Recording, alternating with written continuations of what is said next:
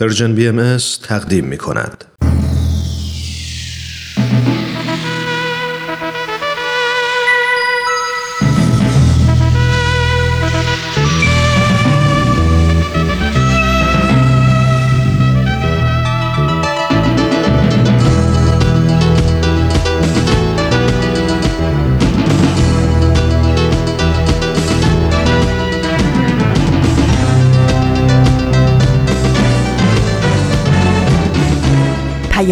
دوست. برنامه ای برای تفاهم و پیوند دلها.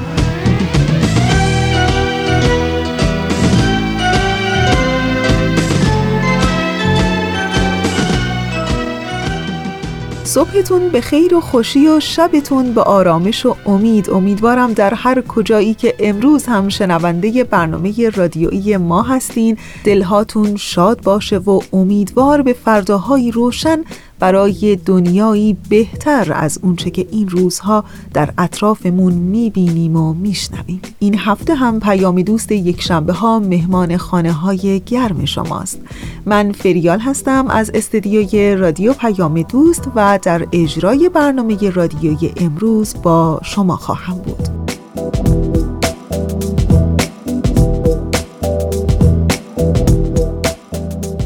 17 روز از آذر ماه سال 1398 خورشیدی میگذره که مطابق با 8 دسامبر 2019 میلادی.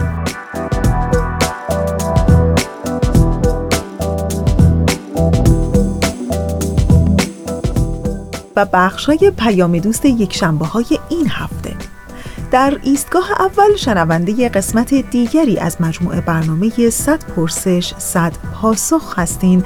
و در ایستگاه دوم همونطور که از هفته پیش اعلام کردیم شما از این هفته می‌تونید که شنونده مجموعه برنامه ای باشید با عنوان سر آشکار. مجموعه برنامه ای در خصوص کلمات مکنونه یکی از آثار حضرت بهاءالله شارع آین بهایی. که این هفته قسمت اول این مجموعه برنامه براتون آماده پخش شده که امیدوارم از شنیدن اون لذت ببرید. و در ایستگاه سوم مجموعه برنامه کاوشی در تعصب را خواهیم داشت. امیدوارم که از شنیدن بخشای برنامه امروزتون لذت ببرید و دوست داشته باشید.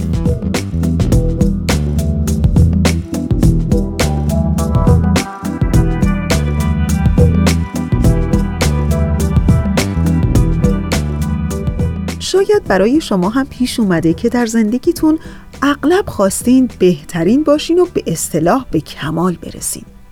البته منظورم در حد یک کمال طلبی عادی و معمولی نیست. در واقع منظور من یک کمالگرایی افراطیه که روانشناسان از اون به خود تخریبی تعبیر می‌کنن. روانشناسان در توضیح این خود تخریبی که با نارضایتی دائمی از خود فرد مشخص میشه اینطور میگن که قضاوتگر درونی این افراد بسیار سخت و بیرحم و گاهی سادیستیکه و فرد کمالگرا با بردگی نسبت به این بیرحم سیری ناپذیر بودن خودش رو قربانی داشتن می‌کنه. در واقع اونها معتقدن که منشأ ایجاد اون می‌تونه گاهی متناقض باشه. از زیادی بالا گذاشتن فرزندان توسط والدین که موجب درامیختگی احساس ارزشمندی اونها با بینقص بودن میشه تا زیادی تحقیر شدن اونها که باعث میل جبرانی برای رسیدن به نقطه ای میشه که بتونه برترین بودن خودشون رو به همگان به اثبات برسونن. و یا خیلی از این مثال های دیگه. روانشناسان در تأکید این خود تخریبی که چقدر می‌تونه برای هر فردی در هر سنی و در هر موقعیتی بسیار مضر باشه برای رشد شخصیتش و یا حتی برای پیشرفتش در زندگی معتقدند که در هر حال اونچه که در این افراد قربانی میشه نه تنها خود فرده بلکه زندگی اون فرده. چون که این افراد به هر کجا برسن و هر چی دست بیارن باز هم همچنان ناراضی خواهند بود و هیچ چیز اونها رو خوشحال نمی‌کنه. چرا که انگار یه حس بیرحم درونی در هر موقعیتی با اونها همراهه و تنها راه آزاد کردن از این بیرحم درونی می‌تونه این باشه که اون دیکتاتور درونی رو خلعش بکنن و, و همدلی با خودشون رو جایگزین اون بیرحم و دیکتاتور کنند و در انتها روانشناسان تاکید می کنند که برای از بین بردن این خود تخریبی بیمارگونه که هم به خود فرد آسیب میرسونه و هم به اعضای خانوادهش و در یک دایره بزرگتر به معاشرین و جامعی که در اون زندگی می‌کنه تنها و تنها در دست خود فرده.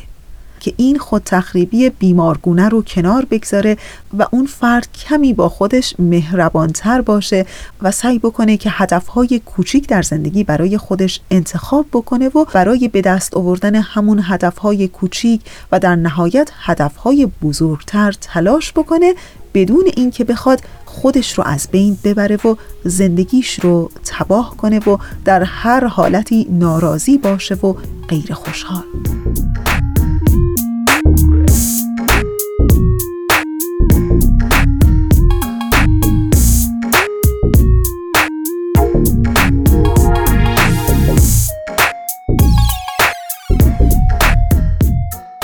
و اما ایستگاه اول برنامه امروز ما صد پرسش صد پاسخ.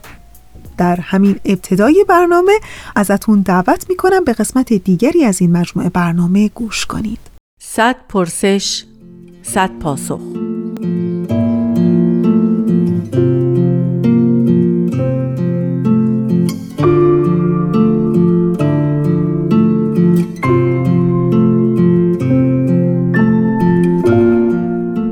پرسش چهل و چهارم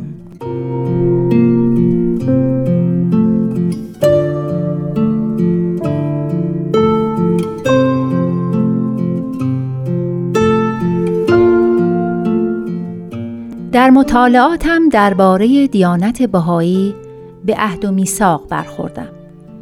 آیا معنی عهد و میثاق عهدی است که شما بهاییان با پیامبرتان بسته اید؟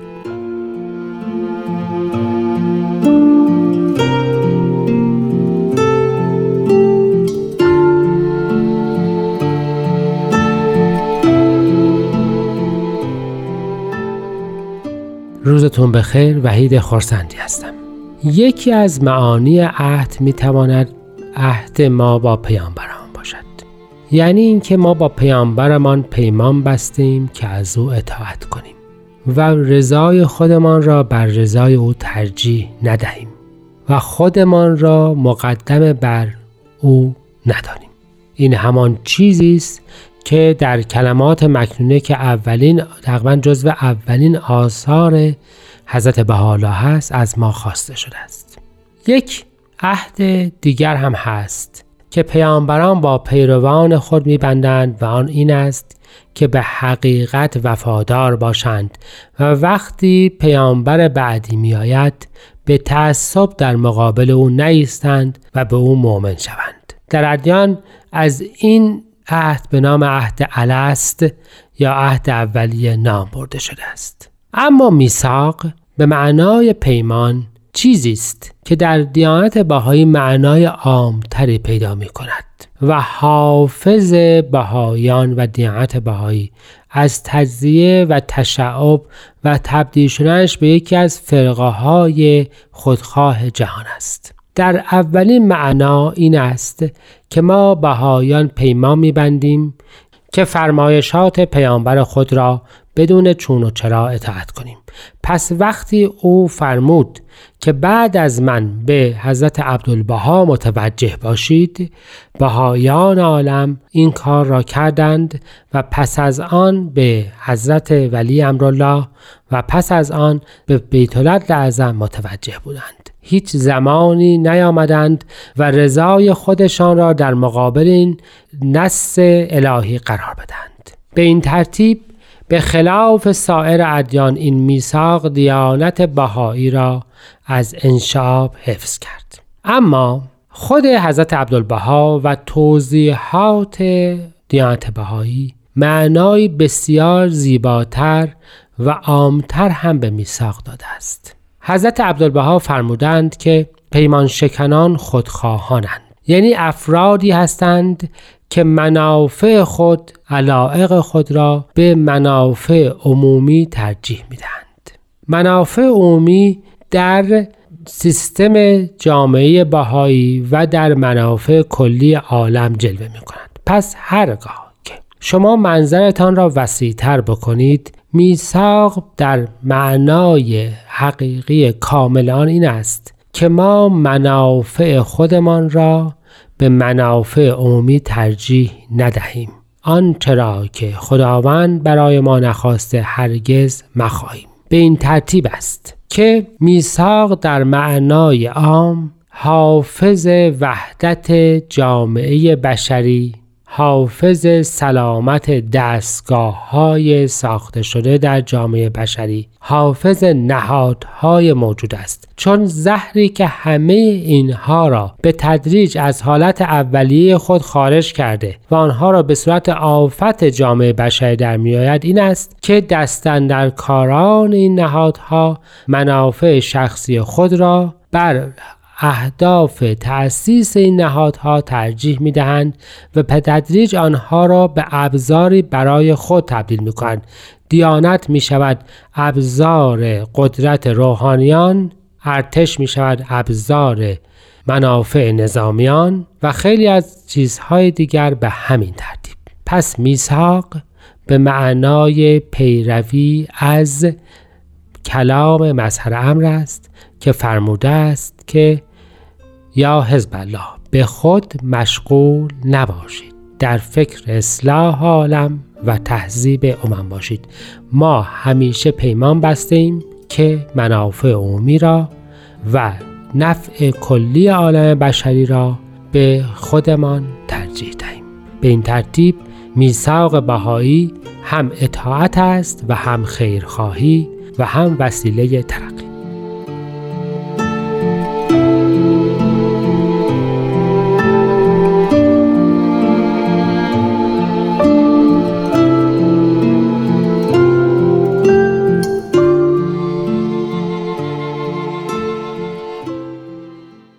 دوستان خوب ما اونچه که شنیدید قسمت دیگری بود از مجموعه برنامه 100 پرسش 100 پاسخ. همین میانه برنامه در مورد کانال اجتماعی اینستاگرام بگم که اغلب ما این روزها عضوش هستیم و خیلی از ما هم اتفاقا در اون فعال هستیم. یادتون باشه که کانال اینستاگرام ما با نام Persian BMS در اختیار شماست.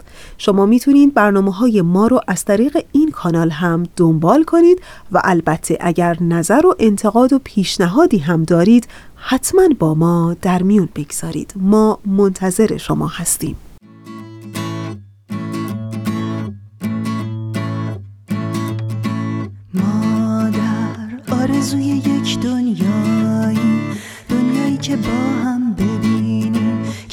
کس به جان عاشق است.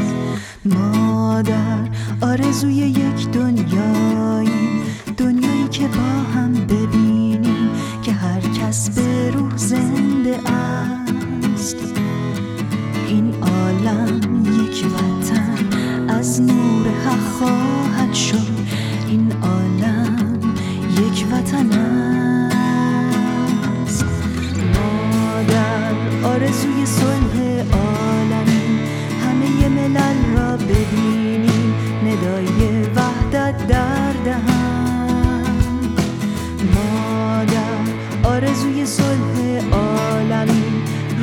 جهان را ببینیم که خورشید مهر بردمد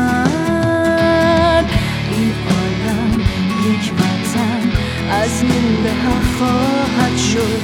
این عالم یک وطن است. این عالم یک وطن از نور حق خواهد شد. این عالم یک وطن است.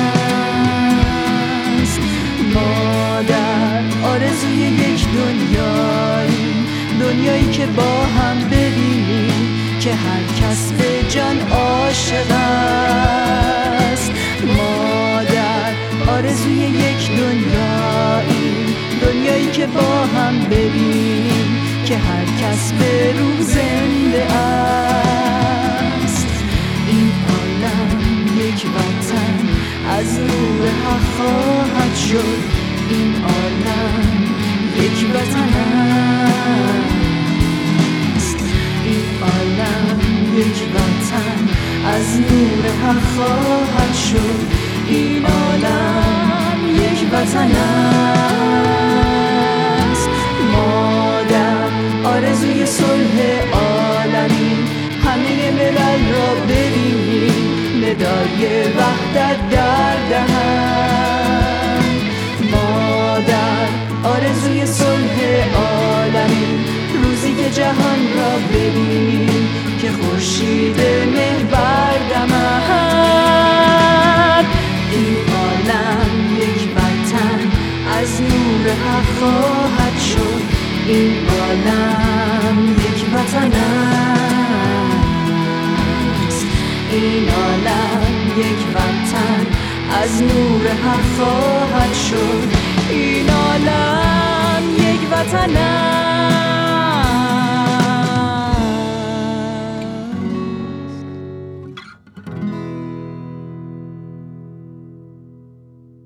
و اما مجموعه برنامه جدید ما با عنوان سر آشکار در ایستگاه دوم.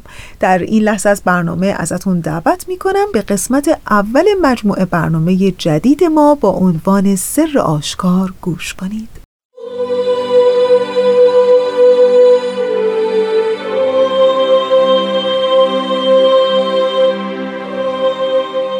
سر آشکار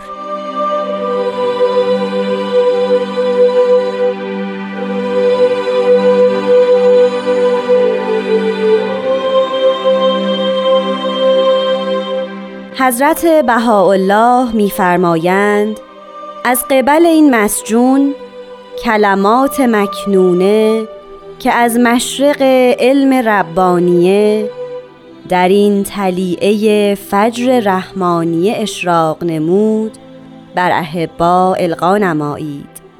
تا کل به انوار کلمه منور شوند و وسایای الهی را امام وجوه خود نظر نمایند که مبادا غافل شوند و محتجب مانند.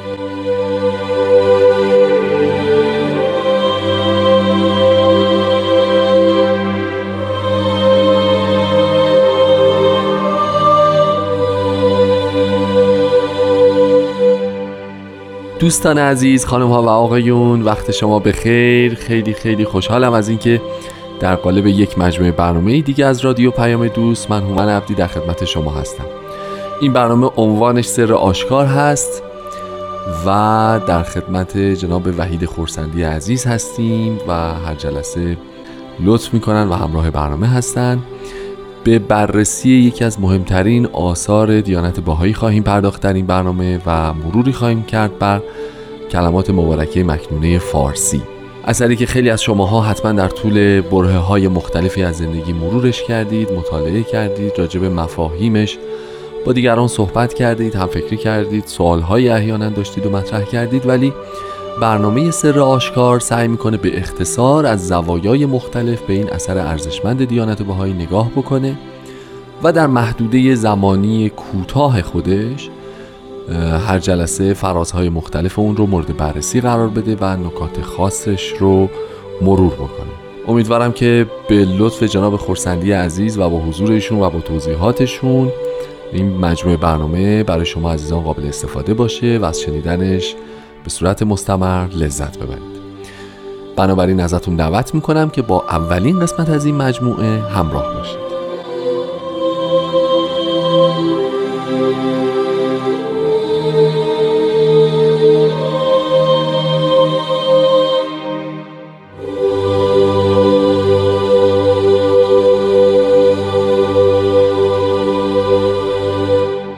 خب جناب خورسندی عزیز وقت شما به خیر خیلی خیلی خیلی خوش اومدید به برنامه جدید رادیو پیام دوست آشکار. به شخص خیلی خوشحالم که این افتخار نصیب من شد که در این برنامه هم خدمت شما باشم و از مطالب شما استفاده بکنم. خیلی ممنونم و لطف میفرمایید که چنین مطلبی را بیان میفرمایید. اختیار دارید این فرصت برای من پیش میاد که به زیارت این آثار مبارکه بپردازم. و باید یادآوری بکنم به گفته اون یونانی مشهور که گفته بود ما افرادی کوتاه قد هستیم که بر شانه قولها ایستادیم. یعنی اگر چیزی گفته میشه از مجموعه زحماتی هست که افرادی قبل از من بسیار در این باره تفحص کردند و جمعآوری کردند و بیان کردند و نام بعضی از اونها را اقلا باید عرض بکنم. مثل عیادی امرالله جناب فیزی بله. مثل دکتر ماشالله مشرف زاده و مثل دکتر داریوش معانی که مجموعه کنز اسرارشون در مورد کلمات مکنه یکی از مجموعه های بسیار عالی و شاید منحصر به فرد در این بار است. و فلواقع شاید موقعیتی نبوده و نیست که خود این عزیزان صدای مبارکشون پخش بشه. بله. و به همین جهت حالا قرعه به نام بنده افتاده. ولی به. هر حال خیلی خوشحال هستم که این موقعیت فراهمه. قربان محبتتون ما هم همینطور و من هم به شخص همینطور و مطمئنم که شنونده های خوب این برنامه هم از این فرصت ایجاد شده خیلی خوشحالن چون واقعا تجربه ثابت کرده که حضور شما قنای خاصی میبخشه به برنامه و واقعا برنامه رو شنیدنی و پرمحتوا می‌کنه. اگه موافق باشین قبل از اینکه حالا روال کلی رو شروع بکنیم و فرازها رو مرور بکنیم قبلش یه معارفه خلاصه ای داشته باشیم از این مجموعه که شنوندگان ما بیشتر آشنا بشن که اساسا کلمات مکنونه فارسی. چه مجموعه صحبت از چی داره و شعن نزولش احیانا. حالا اگه موافق باشین یه مقداری خود مجموعه رو معرفی بکنیم برای شنونده های خوبمون. چشم. خواهش می‌کنم. اه، کلمات مبارکه مکنونه در بغداد نازل شده. بله. در سال 1274 هجری قمری. زمانی که حضرت بهاءالله که به خواهش جامعه بابی بی سر و سامان بغداد بله. از عزلت و اقامتشون در کوههای سلیمانیه برگشته بودند بله. و شروع کرده بودند که این جامعه متشتت رو یک تجدید حیاتی بهش بدن درست. در کنار دجله راه می رفتند و بعضی از اینها رو تک به تک و بعضی را چند تا در یک لو در یک کاغذهای به اندازه تقریبا کف دست همونجور که روی دست نگه داشته بودن نوشتند. یعنی اینکه نسخه اصلی این آثار که به اثر مبارک خودشون هست بله. کاغذهایی هستش تقریبا به اندازه یک چهارم آچار بله. که در حالی که روی دستشان نگه داشته بودن. مرقوم فرمودن و در هنگام مشی در کنار دجله درست. این کلمات فارسیش به زبان فارسی عرفانی نازل شده. هشتاد و سه قطعه یا دو قطعه بسته به نوع بله. تقسیم بندی فارسیه و هفتاد و چند قطعه عربی. درست که الان با قطعات عربی کار نداریم. فارسی قطع. فارسی رو صحبت می‌کنیم. زبانش زبان عرفانیه که بعدا راجبش صحبت خواهیم کرد و از همون اوان نزولش دستورالعمل تجدید حیات جامعی متشتت و پراکنده بود. عربیش فشرده تر بله. و سریحتر و فارسیش رمزالودتر و عرفانی تره به قول یکی از این آثار یک جای عاشقی است که تعلیم می‌دهد و یک جای معلم عاشق است عجب. یعنی عربی به حالت معلمند بله. و در اونجا به حالت عاشق ولی به هر هر دوتای اینها به محض نزول بسیار در جامعه مؤثر واقع شد و همچنان هم دستورالعمل تجدید حیات اخلاقی عالم است و خواهد بود. بود. میشه خیلی کوتاه اشاره بفرمایید راجع به تقدم و تأخر نزولش. یعنی اول فارسی نازل شده کامل تا انتها بعد عربی یا همزمان بوده یا فراز به فراز هم فارسی هم عربی. ببینید نمی‌دونیم دقیقا.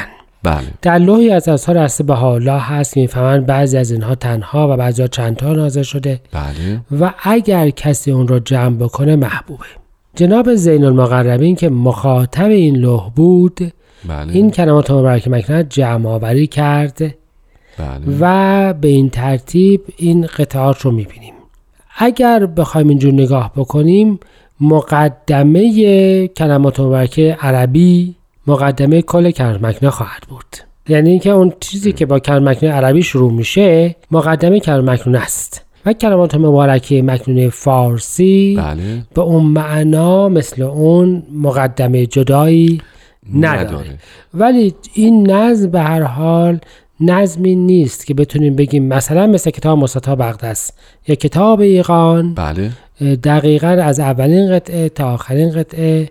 به نظم آثار خود هسته به حالا به همین جهت هر نوع نظمی که ما بعدا میدیم که پس از اینجا شروع میشه و به اونجا تمام میشه آها. با یادآوری این مطلبه که این کتاب یک جا و با همین نظم نازل نشد نشده.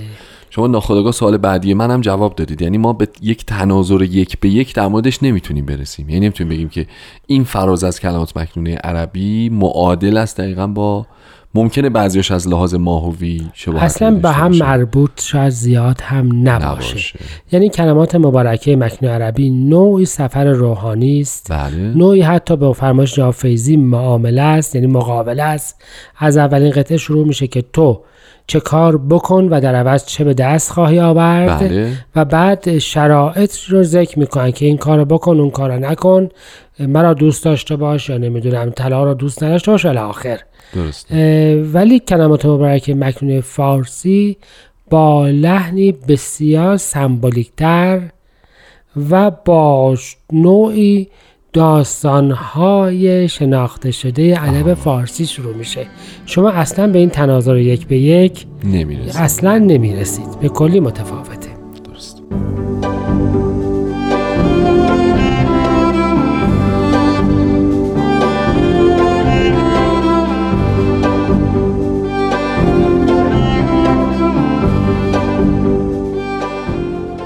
خب شنوندگان عزیز همراه با برنامه سر آشکار هستید. جناب خورسندی شما فرمودید که کلمات مکنونه مجموعه دستورات اخلاقی است برای یک جامعه متشنج اون زمان که حالا حدس می‌زنم که برنامه جلوتر که بره ما راجع به شرایط اون زمان شرایط زمانی مکانی همه مسائل مربوط به اون بره از زمان اون بره از تاریخ صحبت خواهیم کرد. انشالله اه، میخوا... اینو می‌خوام بپرسم از خدمتون که چرا باید یک سلسله مجموعه اخلاقی در یک بازه زمانی خاص برای یک شرایط خاص یک جامعه پیروان فرض بفرمایید دیانت بابی باید تبدیل بشه به یکی از مهمترین آثار دیانت باهایی و اینقدر تاثیرگذار باشه و اینقدر خوندنش و تفکر کردنش و کشف مفاهیمش برای ما مهم و تاثیرگذار باشه. و البته عمله به اون. و البته اولش بله مرسی یعنی بسیار اصلی ترین مهمی مطلب عمله دقیقا. تو مقدمه کلمات مبارکه مکنونه عربی نکته بسیار جدی مطرحه. بله. این جزو آثاری هست که در فاصله بین اظهار امر خفی و اظهار امر علنی حضرت بهاءالله نازل شده. درسته؟ و اصلا خود کلمه اظهار امر خفی رو دقت بفرمایید. مهم. یعنی بیان پنهان. بیان بله. یا آشکاره یا وجود نداره. دقیقا. یعنی در اصل فرمایش مبارکه هست ولی امرالله در نور پنهان بودند. یعنی و حالا اینکه نور اصلا آشکار کننده است این. حالت کلمات مبارکه مکنونه دقیقا حالت اون دور است. یعنی حضرت بهاءالله نه رسالت خودشون رو بیان کرده بودند درست. و نه نکرده بودند.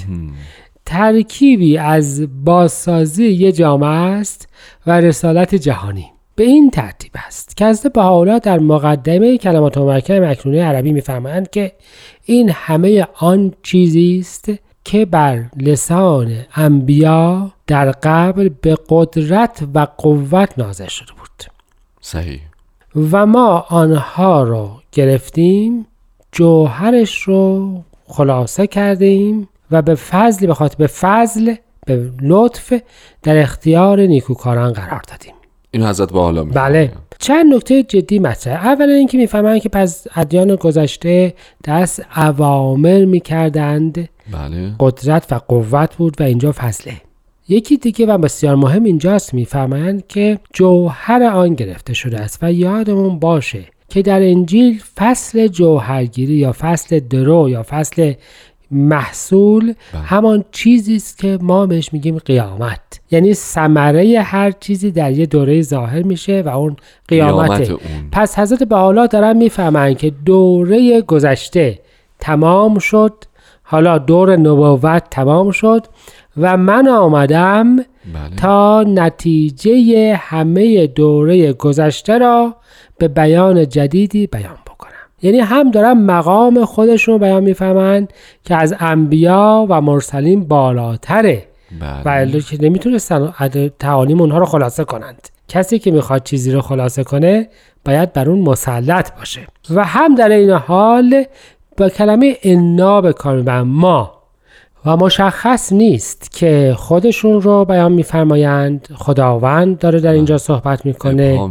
و یا حضرت شاید هست علا بله. این ابهام تو تمام کلمات مبارکه مکنونه هست. همون حجاب نوره. پس به این ترتیب این صرفا دستورالعملی برای بازسازی جامعه بابی نبوده. این بیان یا جنین دیانت جدیده آها. و تمام چیزهایی که در دیانت جدید هم بعدا ذکر میشه در اون اشاره میشه. ببینید مثلا در اینجا میفرمایند که شایسته نیست که شراب بخورید. بله. و بعدا تو کتاب اقدس می شود که عاقل چیزی را نمی خورد که عقلش را از دست بدهد. در اینجا به ظالمان ارز و به رؤسای ارز خطابات کلی دارن بعدا در لوح سلطان و الواح ملوک میشه چی؟ یه مجموعه از دستورات مشخص. درسته پس این نظم جنینی یا این بیان جنینی تمام آن چیزی است که بعدا پیدا خواهد شد. فقط یک دوره خاصی رو در بر نمی‌گیره. ولی البته پایه‌هاش در اون زمین استواره. بله. مثل یک درختی که از یک زمینی بلند میشه و شاخه هاش به آسمان سر میسایه نمی‌تونیم بگیم به زمین چسبیده نیست ولی در این حال نمی‌تونیم بگیم که فقط زمینیه. بله. پس به این ترتیب این مجموعه هم باعث اصلاح جامعه بابی بود و هم باعث اصلاح هر جامعه دیگری است که درمانده باشه و در اختلافات و کینه و ناامیدی درگیر باشه. و جهان امروز ما چنین جامعه بسیار عالی. من فکر می‌کردم که اشاره مستقیمی می‌تونه داشته باشه به اون صحیفه مخصونه فاطمیه که حالا بعدم نیست اگر که شما صلاح دونستین راجبش یه مقدار صحبت بکنیم ولی الان چیزی که درک کردم از فرمایشات شما اینه که انگار افشاره کل نظام اخلاقی ادیان گذشته است فرمایش. مبارک همین هست. یعنی بعدا ما اینو تبدیل می‌کنیم که اساس ادیان الهی یکی است ولی ببینید مطلب اینجاست که طبق احادیث و تاریخ اسلام وقتی که حضرت فاطمه زهرا بله. از عدم در از اطاعت مردم از وصیت پدرشان ناراضی. بودند بله. و محزون جبرئیل کتابی رو برای ایشان آورد و ایشان با خواندن اون تسلی گرفتن یعنی از اول صحیفه مخصونی فاطمه با نوعی عهد همراه بود بعدها هم تو کند مکنونه ما راجع به یاد آورید آن عهدی را درست صحبت صحبت. می‌کنیم اما نکته مهم اینجاست که حضرت بهاءالله در لوح سلطان می‌فهمند این صحیفه مخصونه فاطمیه که الیوم کلمات مکنون است. صحیفه مخصون یعنی یک کتابی که در یه جایی پنهان شده. بله. ولی کلمه مکنون یعنی کلمه ای که معناش یا وجوه معانیش متفاوته دقیقاً. پنهانه. یعنی اون چیزی که در گذشته بوده رو به یه چیز دیگه تبدیل کردند. درسته. این دیگه برگشت آنچی که از قبل بوده نیست.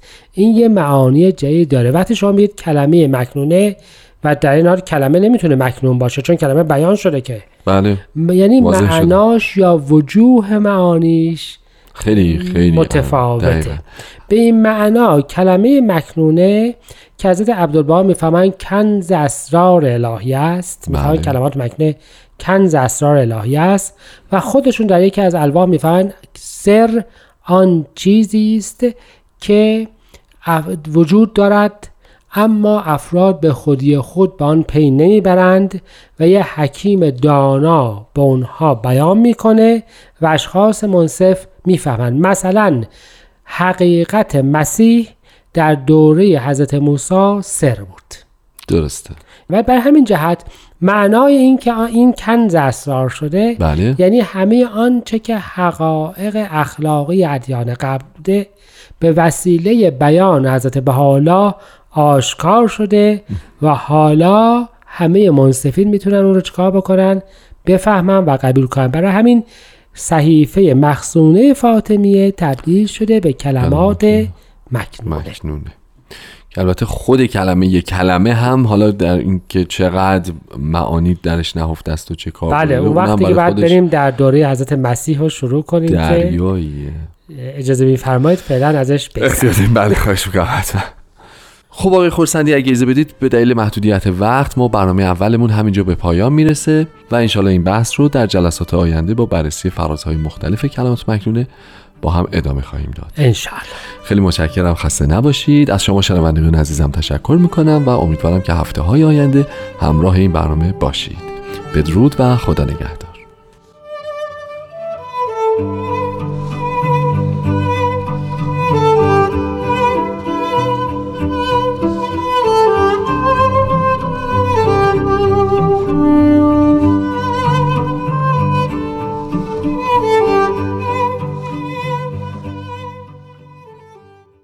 دوستان عزیز اونچه که شنیدید قسمت اول از مجموعه برنامه جدید ما بود با عنوان سر آشکار. در ادامه برنامه امروز ما رو همراهی کنید.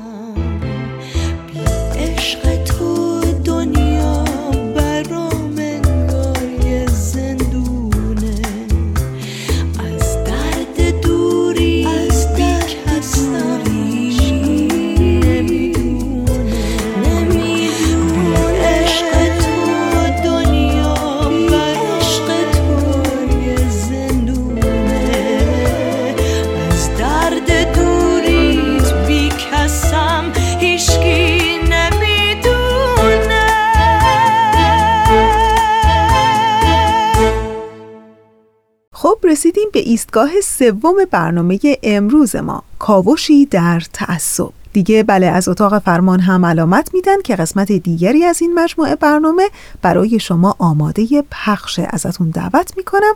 به این قسمت گوش کنید.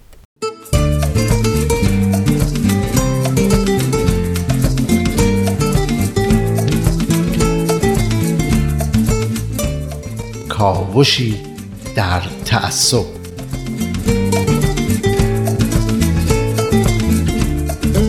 شنوندگان عزیز به اتفاق همکارم بهزاد با برنامه دیگه ای از سلسله برنامه های کاوشی در تعصب در خدمت شما هستیم در برنامه گذشته به بحثمون درباره کتاب‌های درسی و محتوای تعصب‌آمیزی که نسبت به مسئله زنان و اقلیت‌های مذهبی دارن ادامه دادیم و به رویکرد کتاب‌های درسی به اقلیت‌های قومی رسیدیم. در کل باید گفت که برخورد کتاب های درسی با اقلیت های مختلف قومی یه برخورد دوگانه است به طوری که در مورد بعضی از اقلیت ها گهگاه و در حاشیه نگرش یک گرایی فرهنگی رو کنار می‌ذارن و به صورت کمرنگی به چند گرای فرهنگی رو میارن اما این گرایش گاه به گاه و غیر مداوم به معنای به رسمیت شناختن فرهنگی اقلیت‌های قومی نیست. در مجموع فرهنگ، زبان، سنت‌ها و سایر مسائل مربوط به اقلیت‌ها در کتاب‌های درسی جای چندانی ندارند. چند عامل باعث میشه که این تمایل به چند گرایی فرهنگی محدود و کمرنگ باشه. یکی از این عوامل خودمحوربینی تفکر حاکمه. یکی ترس از گرایش های قومگرایانه با توجه به سابقه تاریخی که در مناطق مربوط به اونها وجود داشته. و یکی هم شرایط سیاسی حساس منطقه خاور میان است.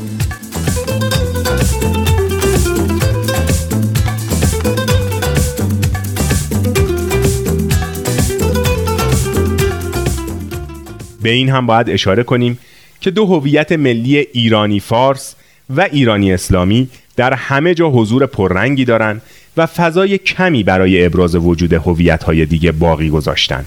اینه که میشه گفت برنامه های درسی ایران رسما خودشون رو در چارچوب یک پروژه سیاسی مذهبی تعریف می‌کنن. اما همین که کتاب‌های درسی دنیا را از منظر یک پروژه سیاسی مذهبی نگاه می‌کنن و اون رو از این منظر تفسیر می‌کنن باعث شده که هم در برخورد با تاریخ، شهروندان و جامعه ایران و هم در رابطه با سایر کشورهای جهان دچار نوعی خودمحوربینی و یک جانب نگری بشن.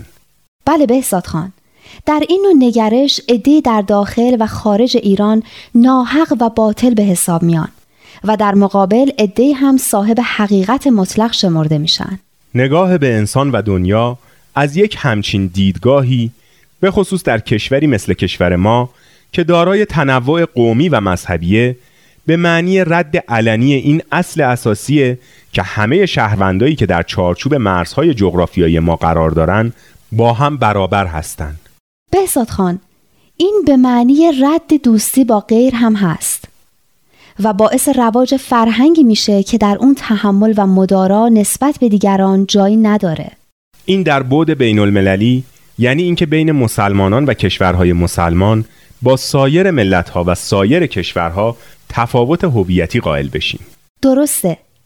وقتی نگرش بخشی از یه دین به یه دستگاه ایدئولوژیک تمام ایار تبدیل بشه عملا منجر به تقسیم بندی و طبقه بندی افراد، گروه ها، کشورها و پدیده های اجتماعی میشه.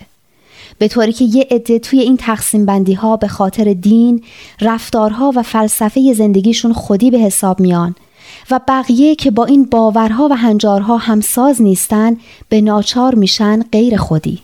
کتاب های درسی از دید همین تقسیم بندی ها درباره دنیا و افراد و حوادث قضاوت و داوری می کنند و به تفاوت ها شکل نهادین میدن. در مطالب کتاب های درسی فقط از خودی صحبت میشه و غیر خودی یا تحقیر میشه یا نادیده گرفته میشه.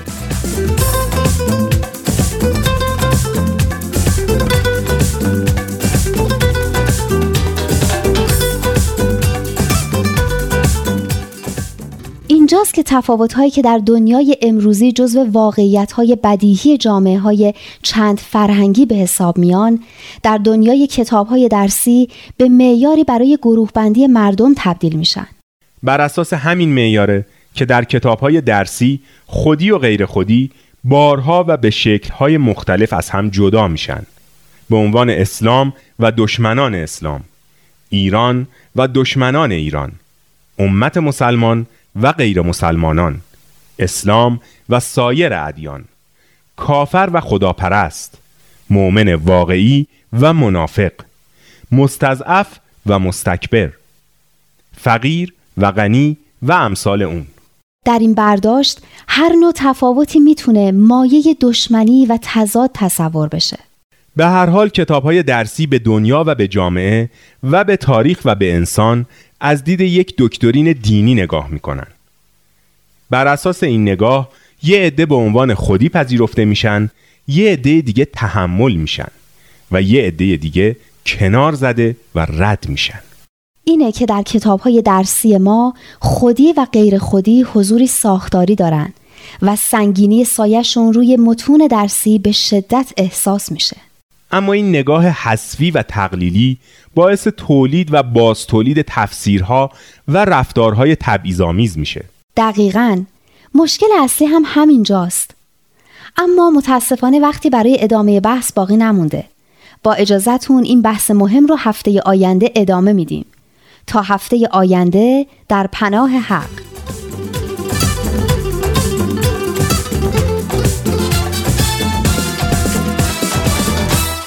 دوستان خوب ما اونچه که شنیدید قسمت دیگری بود از مجموعه برنامه کاوشی در تعصب. امیدوارم در هر کجا و به هر شکلی که این جاده زندگی رو دنبال می‌کنین همیشه یادتون باشه که جوری جسارت زندگی کردن داشته باشین که اونطور که می‌خواین زندگی کنین اونطور که دوست دارین نه اونجوری که دیگران از شما انتظار دارن. می‌دونین گاهی با خودم فکر می‌کنم که واقعا مهم نیست که تا مقصد برسیم یا نه. مهم نیست که تمام آرزوهامون محقق بشه یا نه. تنها چیزی که مهمه اینه که فقط حال دلمون خوب باشه و کار خوب و اثر نیکی از خودمون تو این دنیا به جا بذاریم. فقط همین. خب دیگه بله ساعت استدیو هم نشون میده که چند ثانیه ای بیشتر وقت نداریم. مثل همیشه تشکر می‌کنم از همکار عزیزم پریسا برای تنظیم این برنامه. دلهاتون شاد، سفره هاتون پر برکت و عاقبتتون بخیر.